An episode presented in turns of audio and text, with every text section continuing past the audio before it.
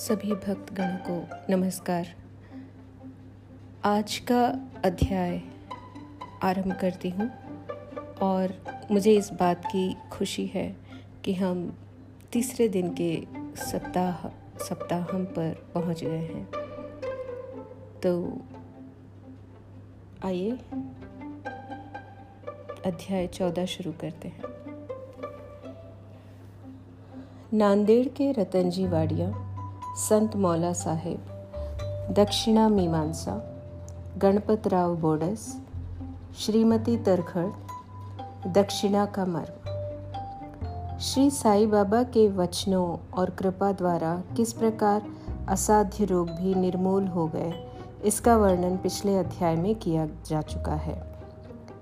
अब बाबा ने किस प्रकार रतनजी वाडिया को अनुग्रहित किया तथा किस प्रकार उन्हें पुत्र रत्न की प्राप्ति हुई, इसका वर्णन इस अध्याय में होगा। इस संत की जीवनी सर्व प्रकार से प्राकृतिक और मधुर है। उनके अन्य कार्य भी, जैसे भोजन, चलना फिरना तथा स्वाभाविक अमृतोपदेश, बड़े ही मधुर हैं। वे आनंद के अवतार हैं।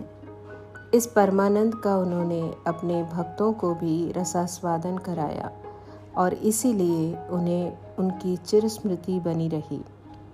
भिन्न भिन्न प्रकार के कर्म और कर्तव्यों की अनेक कथाएं भक्तों को उनके द्वारा प्राप्त हुईं, जिससे वे सत्व मार्ग का अवलंबन कर सके। बाबा की सदैव यही इच्छा थी कि लोग संसार में सुखी जीवन व्यतीत करें और वे सदैव जागरूक होकर अपने जीवन का परम लक्ष्य आत्मानुभूति या ईश्वर दर्शन अवश्य प्राप्त करें। पिछले जन्मों के शुभ कर्मों के फलस्वरूप ही यह देह प्राप्ति हुई है और उसकी सार्थकता तभी है जब उसकी सहायता से हम इस जीवन में भक्ति और मोक्ष प्राप्त कर सकें। हमें अपने अंत और जीवन के लक्ष्य के हेतु सदैव सावधान तथा तत्पर रहना चाहिए। यदि तुम नित्य साई की लीलाओं का श्रवण करोगे तो तुम्हें उनका सदैव दर्शन होता रहेगा। दिन रात उनका हृदय में स्मरण करते रहो। इस प्रकार आचरण करने से मन की चंचलता शीघ्र नष्ट हो जाएगी। यदि इसका निरंतर अभ्यास किया गया तो तुम्हें चैतन्य घन से अभिन्नता प्राप्त हो जाएगी। नांदेड़ के रतन जी। अब हम इस अध्याय की मूल कथा का वर्णन करते हैं। नांदेड़ निज़ाम रियासत में रतनजी शाहपुरजी वाडिया नामक एक प्रसिद्ध व्यापारी रहते थे। उन्होंने व्यापार में यथेष्ट धनराशि संग्रह कर ली थी। उनके पास अतुलनीय संपत्ति, खेत और चरोहर तथा कई अन्य प्रकार के पशु, घोड़े, गधे, खच्चर आदि और गाड़ियाँ भी थीं। वे अत्यंत भाग्यशाली थे। यद्यपि बाह्य दृष्टि से वे अधिक सुखी और संतुष्ट प्रतीत होते थे, परंतु यथार्थ में वे वैसे न थे। विधाता की रचना कुछ ऐसी विचित्र है कि इस संसार में पूर्ण सुखी कोई नहीं, और धनाढ़ रतनजी भी इसके अपवाद न थे। वे परोपकारी तथा दानशील थे। वे दीनों को भोजन और वस्त्र वितरण करते तथा सभी लोगों की अनेक प्रकार से सहायता किया करते थे। उन्हें लोग अत्यंत सुखी समझते थे, किंतु दीर्घकाल तक संतान न होने के कारण उनके हृदय में संताप अधिक था। जिस प्रकार प्रेम तथा भक्ति रहित कीर्तन, वाद्य रहित संगीत, यज्ञोपवीत रहित ब्राह्मण, व्यावहारिक ज्ञान रहित कलाकार, पश्चाताप रहित तीर्थ यात्रा और कंठमाला रहित अलंकार उत्तम प्रतीत नहीं होते, उसी प्रकार संतान रहित गृहस्थ का घर भी सूना ही रहता है। रतनजी सदैव इसी चिंता में निमग्न रहते थे। वे मन ही मन कहते, क्या ईश्वर की मुझ पर कभी दया न होगी? क्या मुझे कभी पुत्र की प्राप्ति नहीं होगी? इसके लिए वे सदैव उदास रहते थे। उन्हें भोजन से भी अरुचि हो गई। पुत्र की प्राप्ति कब होगी, यही चिंता उन्हें सदैव घेरे रहती। उनकी दासगणु महाराज पर दृढ़ निष्ठा थी। उन्होंने अपना हृदय उनके सम्मुख खोल दिया। तब उन्होंने श्री साई समर्थ की शरण जाने और उनसे संतान प्राप्ति के लिए प्रार्थना करने का परामर्श दिया। रतनजी को भी यह विचार रुचकर प्राप्त हुआ और उन्होंने शिरडी जाने का निश्चय किया। कुछ दिनों के उपरांत वे शिरडी गए और बाबा के दर्शन कर उनके चरणों पर गिरे। उन्होंने एक सुंदर हार बाबा को पहनाकर बहुत से फल फूल भेंट किए। तत्पश्चात आदर सहित बाबा के पास बैठकर इस प्रकार प्रार्थना करने लगे, अनेक आपत्तिग्रस्त लोग आपके पास आते हैं और आप उनके कष्ट तुरंत दूर कर देते हैं। यही कीर्ति सुनकर मैं भी बड़ी आशा से आपके श्री चरणों में आया हूँ। मुझे बड़ा भरोसा हो गया है, कृपया मुझे निराश न कीजिए। श्री साईं बाबा ने उनसे पाँच रुपये दक्षिणा मांगी जो वो देना ही चाहते थे, परंतु बाबा ने पुनः कहा, मुझे तुमसे तीन रुपये चौदह आने पहले ही प्राप्त हो चुके हैं, इसलिए केवल शेष रुपये ही दे दो। यह सुनकर रतन जी असमंजस में पड़ गए। बाबा के कथन का अभिप्राय उनकी समझ में न आया। वे सोचने लगे कि यह शिरडी आने का मेरा प्रथम ही अवसर है और यह बड़े आश्चर्य की बात है कि इन्हें तीन रुपये चौदह आने पहले ही प्राप्त हो चुके हैं। वे यह पहेली हल न कर सके। वे बाबा के चरणों के पास ही बैठे रहे। उन्हें शेष दक्षिणा अर्पित कर दी। उन्होंने अपने आगमन का हेतु बतलाया और पुत्र प्राप्ति की प्रार्थना की। बाबा को दया आ गई। वे बोले, चिंता त्याग दो, अब तुम्हारे दुर्दिन समाप्त हो गए हैं। इसके बाद बाबा ने उदी देकर अपना वरद हस्त उनके मस्तक पर रख कर कहा, अल्लाह तुम्हारी इच्छा पूरी करेगा। बाबा की अनुमति प्राप्त कर रतन जी नांदेड़ लौट आए और शिरडी में जो कुछ हुआ उसे दासगणों को सुनाया। रतन जी ने कहा, सब कार्य ठीक ही रहा। बाबा के शुभ दर्शन हुए, उनका आशीर्वाद और प्रसाद भी प्राप्त हुआ, परंतु वहाँ की एक बात समझ में नहीं आई। वहाँ पर बाबा ने कहा था, मुझे तीन रुपये चौदह आने पहले ही प्राप्त हो चुके हैं, कृपया समझाइए इसका क्या अर्थ है। इससे पूर्व मैं कभी भी शिरडी नहीं गया। फिर बाबा को वे रुपये कैसे प्राप्त हो गए जिसका उन्होंने उल्लेख किया। दासगणों के लिए भी यह एक पहेली ही थी। बहुत दिनों तक वे इस पर विचार करते रहे। कई दिनों के पश्चात उन्हें स्मरण हुआ कि कुछ दिन पहले रतन जी ने एक यवन संत मौला साहेब को अपने घर पर आतिथ्य के लिए निमंत्रित किया था तथा इस निमित्त उन्होंने कुछ धन व्यय किया था। मौला साहेब नांदेड़ के एक प्रसिद्ध संत थे जो कुली का काम किया करते थे। जब रतन जी ने शिरडी जाने का निश्चय किया, उसके कुछ दिन पूर्व ही मौला साहेब अनायास ही रतन जी के घर आए। रतन जी उनसे अच्छी तरह परिचित थे तथा उनसे प्रेम करते थे, इसलिए उनके सत्कार में उन्होंने एक छोटे से जलपान की व्यवस्था भी की। दासगणों ने रतन जी से आतिथ्य के खर्च की सूची मांगी और यह जानकर सबको आश्चर्य हुआ कि खर्चा ठीक तीन रुपये चौदह आने ही हुआ था, न इससे कम और अधिक। सबको बाबा की त्रिकालज्ञता विदित हो गई। यद्यपि वे शिरडी में विराजमान थे, परंतु शिरडी के बाहर क्या हो रहा है इसका उन्हें पूरा पूरा ज्ञान था। यथार्थ में बाबा भूत, भविष्यत और वर्तमान के पूर्ण ज्ञाता और प्रत्येक आत्मा तथा हृदय के साथ संबद्ध थे। अन्यथा मौला साहेब के स्वागतार्थ खर्च की गई रकम बाबा को कैसे विदित हो सकती थी। रतन जी इस उत्तर से संतुष्ट हो गए और उनकी साई चरणों में प्रगाढ़ प्रीति हो गई। उपयुक्त समय पर उनके यहाँ एक पुत्र का जन्म हुआ जिससे उनके हर्ष का पारावार न रहा।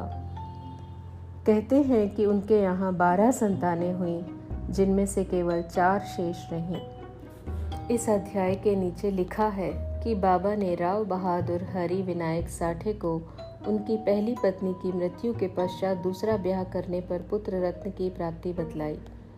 राव बहादुर साठे ने द्वितीय विवाह किया, प्रथम दो कन्याएं हुईं जिससे वे बड़े निराश हुए, परंतु तृतीय बार पुत्र प्राप्त हुआ। इस तरह बाबा के वचन सत्य निकले और वे संतुष्ट हो गए। दक्षिणा मीमांसा। दक्षिणा के संबंध में कुछ अन्य बातों का निरूपण कर हम यह अध्याय समाप्त करेंगे। यह तो विदित ही है कि जो लोग बाबा के दर्शन को आते थे उनसे बाबा दक्षिणा लिया करते थे। यहाँ किसी को भी शंका उत्पन्न हो सकती है कि जब बाबा फकीर और पूर्ण विरक्त थे तो क्या उनका इस प्रकार दक्षिणा ग्रहण करना और कांचन को महत्व देना उचित था। अब इस प्रश्न पर हम विस्तृत रूप से विचार करेंगे। बहुत काल तक बाबा भक्तों से कुछ भी स्वीकार नहीं करते थे। वे जली हुई दिया सलाइयाँ एकत्रित कर अपनी जेब में भर लेते थे। चाहे भक्त हो या और कोई, वे कभी किसी से कुछ भी नहीं मांगते थे।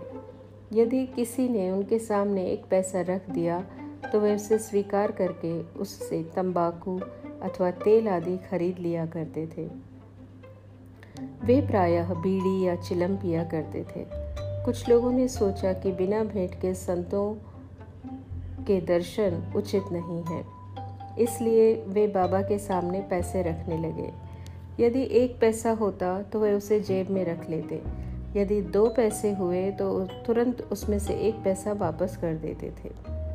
जब बाबा की कीर्ति दूर दूर तक फैली और लोगों के झुंड के झुंड बाबा के दर्शनार्थ आने लगे, तब बाबा ने उनसे दक्षिणा लेना आरंभ कर दिया। श्रुति कहती है कि स्वर्ण मुद्रा के अभाव में भगवत पूजन भी अपूर्ण है, अतः जब ईश्वर पूजन में मुद्रा आवश्यक है तो फिर संत पूजन में क्यों न हो। इसीलिए शास्त्रों ने कहा है, ईश्वर, राजा, संत या गुरु के दर्शन अपनी सामर्थ्यानुसार बिना कुछ अर्पण किए कभी न करना चाहिए। उन्हें क्या भेंट दी जाए, अधिकतर मुद्रा या धन। इस संबंध में उपनिषदों में वर्णित नियमों का अवलोकन करें। बृहदारण्यक उपनिषद में बताया गया है कि दक्ष प्रजापति ने देवता, मनुष्य और राक्षसों के सामने एक अक्षर द का उच्चारण किया। देवताओं ने इसका अर्थ लगाया कि उन्हें दम अर्थात आत्मनियंत्रण का अभ्यास करना चाहिए। मनुष्यों ने समझा उन्हें दान का अभ्यास करना चाहिए, तथा राक्षसों ने सोचा कि हमें दया का अभ्यास करना चाहिए। मनुष्यों को दान की सलाह दी गई। तैत्तिरीय उपनिषद में दान व अन्य सत्वगुणों को अभ्यास में लाने की बात कही गई है। दान के संबंध में लिखा है, विश्वास पूर्वक दान करो, उसके बिना दान व्यर्थ है। उदार हृदय तथा विनम्र बनकर आदर और सहानुभूति पूर्वक दान करो। भक्तों को कांचन त्याग का पाठ पढ़ाने तथा उनकी आसक्ति दूर करने और चित्त शुद्ध कराने के लिए ही बाबा सबसे दक्षिणा लिया करते थे। परंतु उनकी एक विशेषता भी थी। बाबा कहा करते थे कि जो कुछ भी मैं स्वीकार करता हूँ मुझे उससे सौ गुना से अधिक वापस करना पड़ता है। इसके अनेक प्रमाण हैं। एक घटना, श्री गणपतराव बोडस, प्रसिद्ध कलाकार, अपनी आत्मकथा में लिखते हैं कि बाबा के बार बार आग्रह करने पर उन्होंने अपने रुपयों की थैली उनके सामने उड़ेल दी। श्री बोडस लिखते हैं कि इसका परिणाम यह हुआ कि जीवन में फिर उन्हें धन का अभाव कभी न हुआ तथा प्रचुर मात्रा में धन मिलता ही रहा। इसका एक भिन्न अर्थ भी है। अनेकों बार बाबा ने किसी प्रकार की दक्षिणा स्वीकार भी नहीं की। इसके दो उदाहरण हैं। बाबा ने प्रोफेसर सी के नारके से पंद्रह रुपये दक्षिणा मांगी। वे प्रत्युत्तर में बोले कि मेरे पास तो एक पाई नहीं है। तब बाबा ने कहा कि मैं जानता हूँ तुम्हारे पास कोई द्रव्य नहीं है, परंतु तुम योग वशिष्ठ का अध्ययन तो करते हो, उसमें से ही दक्षिणा दो। यहाँ दक्षिणा का अर्थ है पुस्तक से शिक्षा ग्रहण कर हृदयंगम करना, जो कि बाबा का निवास स्थान है। एक दूसरी घटना में उन्होंने एक महिला श्रीमती आर्य तरखड़ से छः रुपये दक्षिणा मांगी। महिला बहुत दुखी हुई क्योंकि उनके पास देने को कुछ भी न था। उनके पति ने उन्हें समझाया कि बाबा का अर्थ तो षड रिपुओं से है, जिन्हें बाबा को समर्पित कर देना चाहिए। बाबा इस अर्थ से सहमत हो गए। यह ध्यान देने योग्य है कि बाबा के पास दक्षिणा के रूप में बहुत सा द्रव्य एकत्रित हो जाता था। सब द्रव्य वे उसी दिन व्यय कर देते और दूसरे दिन फिर वे सदैव की भांति निर्धन बन जाते।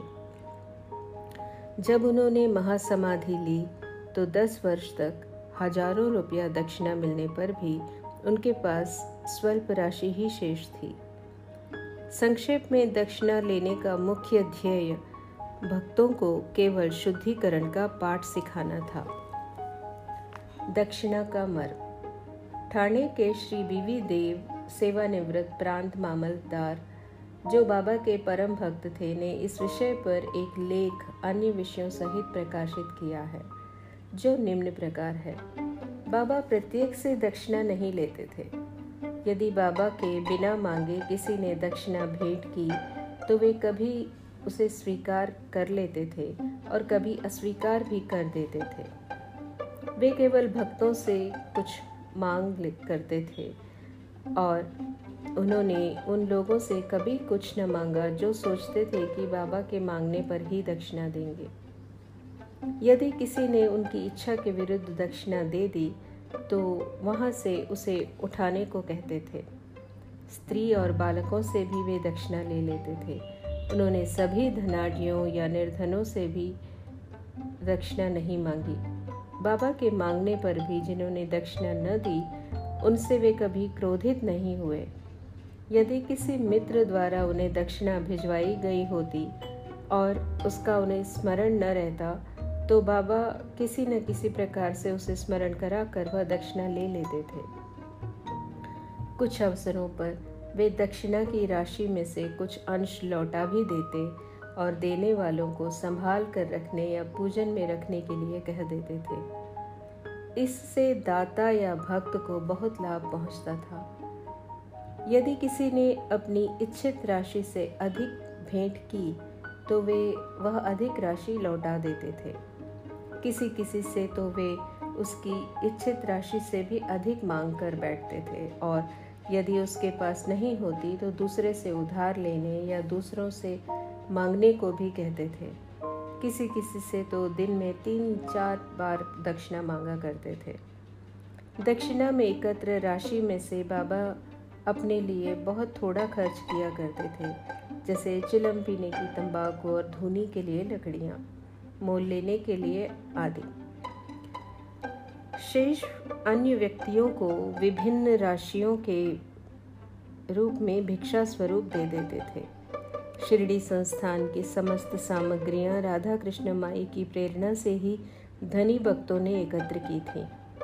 अधिक मूल्य वाले पदार्थ लाने वालों से बाबा अति क्रोधित हो जाते और अपशब्द कहने लगते। उन्होंने श्री नाना साहेब चांदोरकर से कहा कि मेरी संपत्ति केवल एक कौपीन और टमरेल है। लोग बिना कारण ही मूल्यवान पदार्थ लाकर मुझे दुखित करते हैं। कामिनी और कांचन मार्ग में दो मुख्य बाधाएं हैं और बाबा ने इसके लिए दो पाठशालाएं खोली थीं, यथा दक्षिणा ग्रहण करना और राधा कृष्ण माई के यहाँ भेजना। इस बात की परीक्षा करने के लिए कि क्या उनके भक्तों ने इन आसक्तियों से छुटकारा पा लिया है या नहीं। इसीलिए जब कोई आता तो वे उनसे दक्षिणा मांगते और उनसे शाला में राधा कृष्ण माई के घर जाने को कहते। यदि वे इन परीक्षाओं में उत्तीर्ण हो गए, अर्थात यह सिद्ध हुआ कि वे कामिनी और कांचन की आसक्ति से विरक्त हैं, तो बाबा की कृपा और आशीर्वाद से उनका आध्यात्मिक उन्नति निश्चय हो जाती थी। श्रीदेव ने गीता और उपनिषद से घटनाएं उद्धृत की हैं और कहते हैं कि किसी तीर्थ स्थान में किसी पूज्य संत को दिया हुआ दान दाता को बहुत कल्याणकारी होता है। शिरडी और शिरडी के प्रमुख देवता साईं बाबा से पवित्र और है ही क्या। श्री सद्गुरु साईनाथार्पणमस्तु। शुभम भवतु।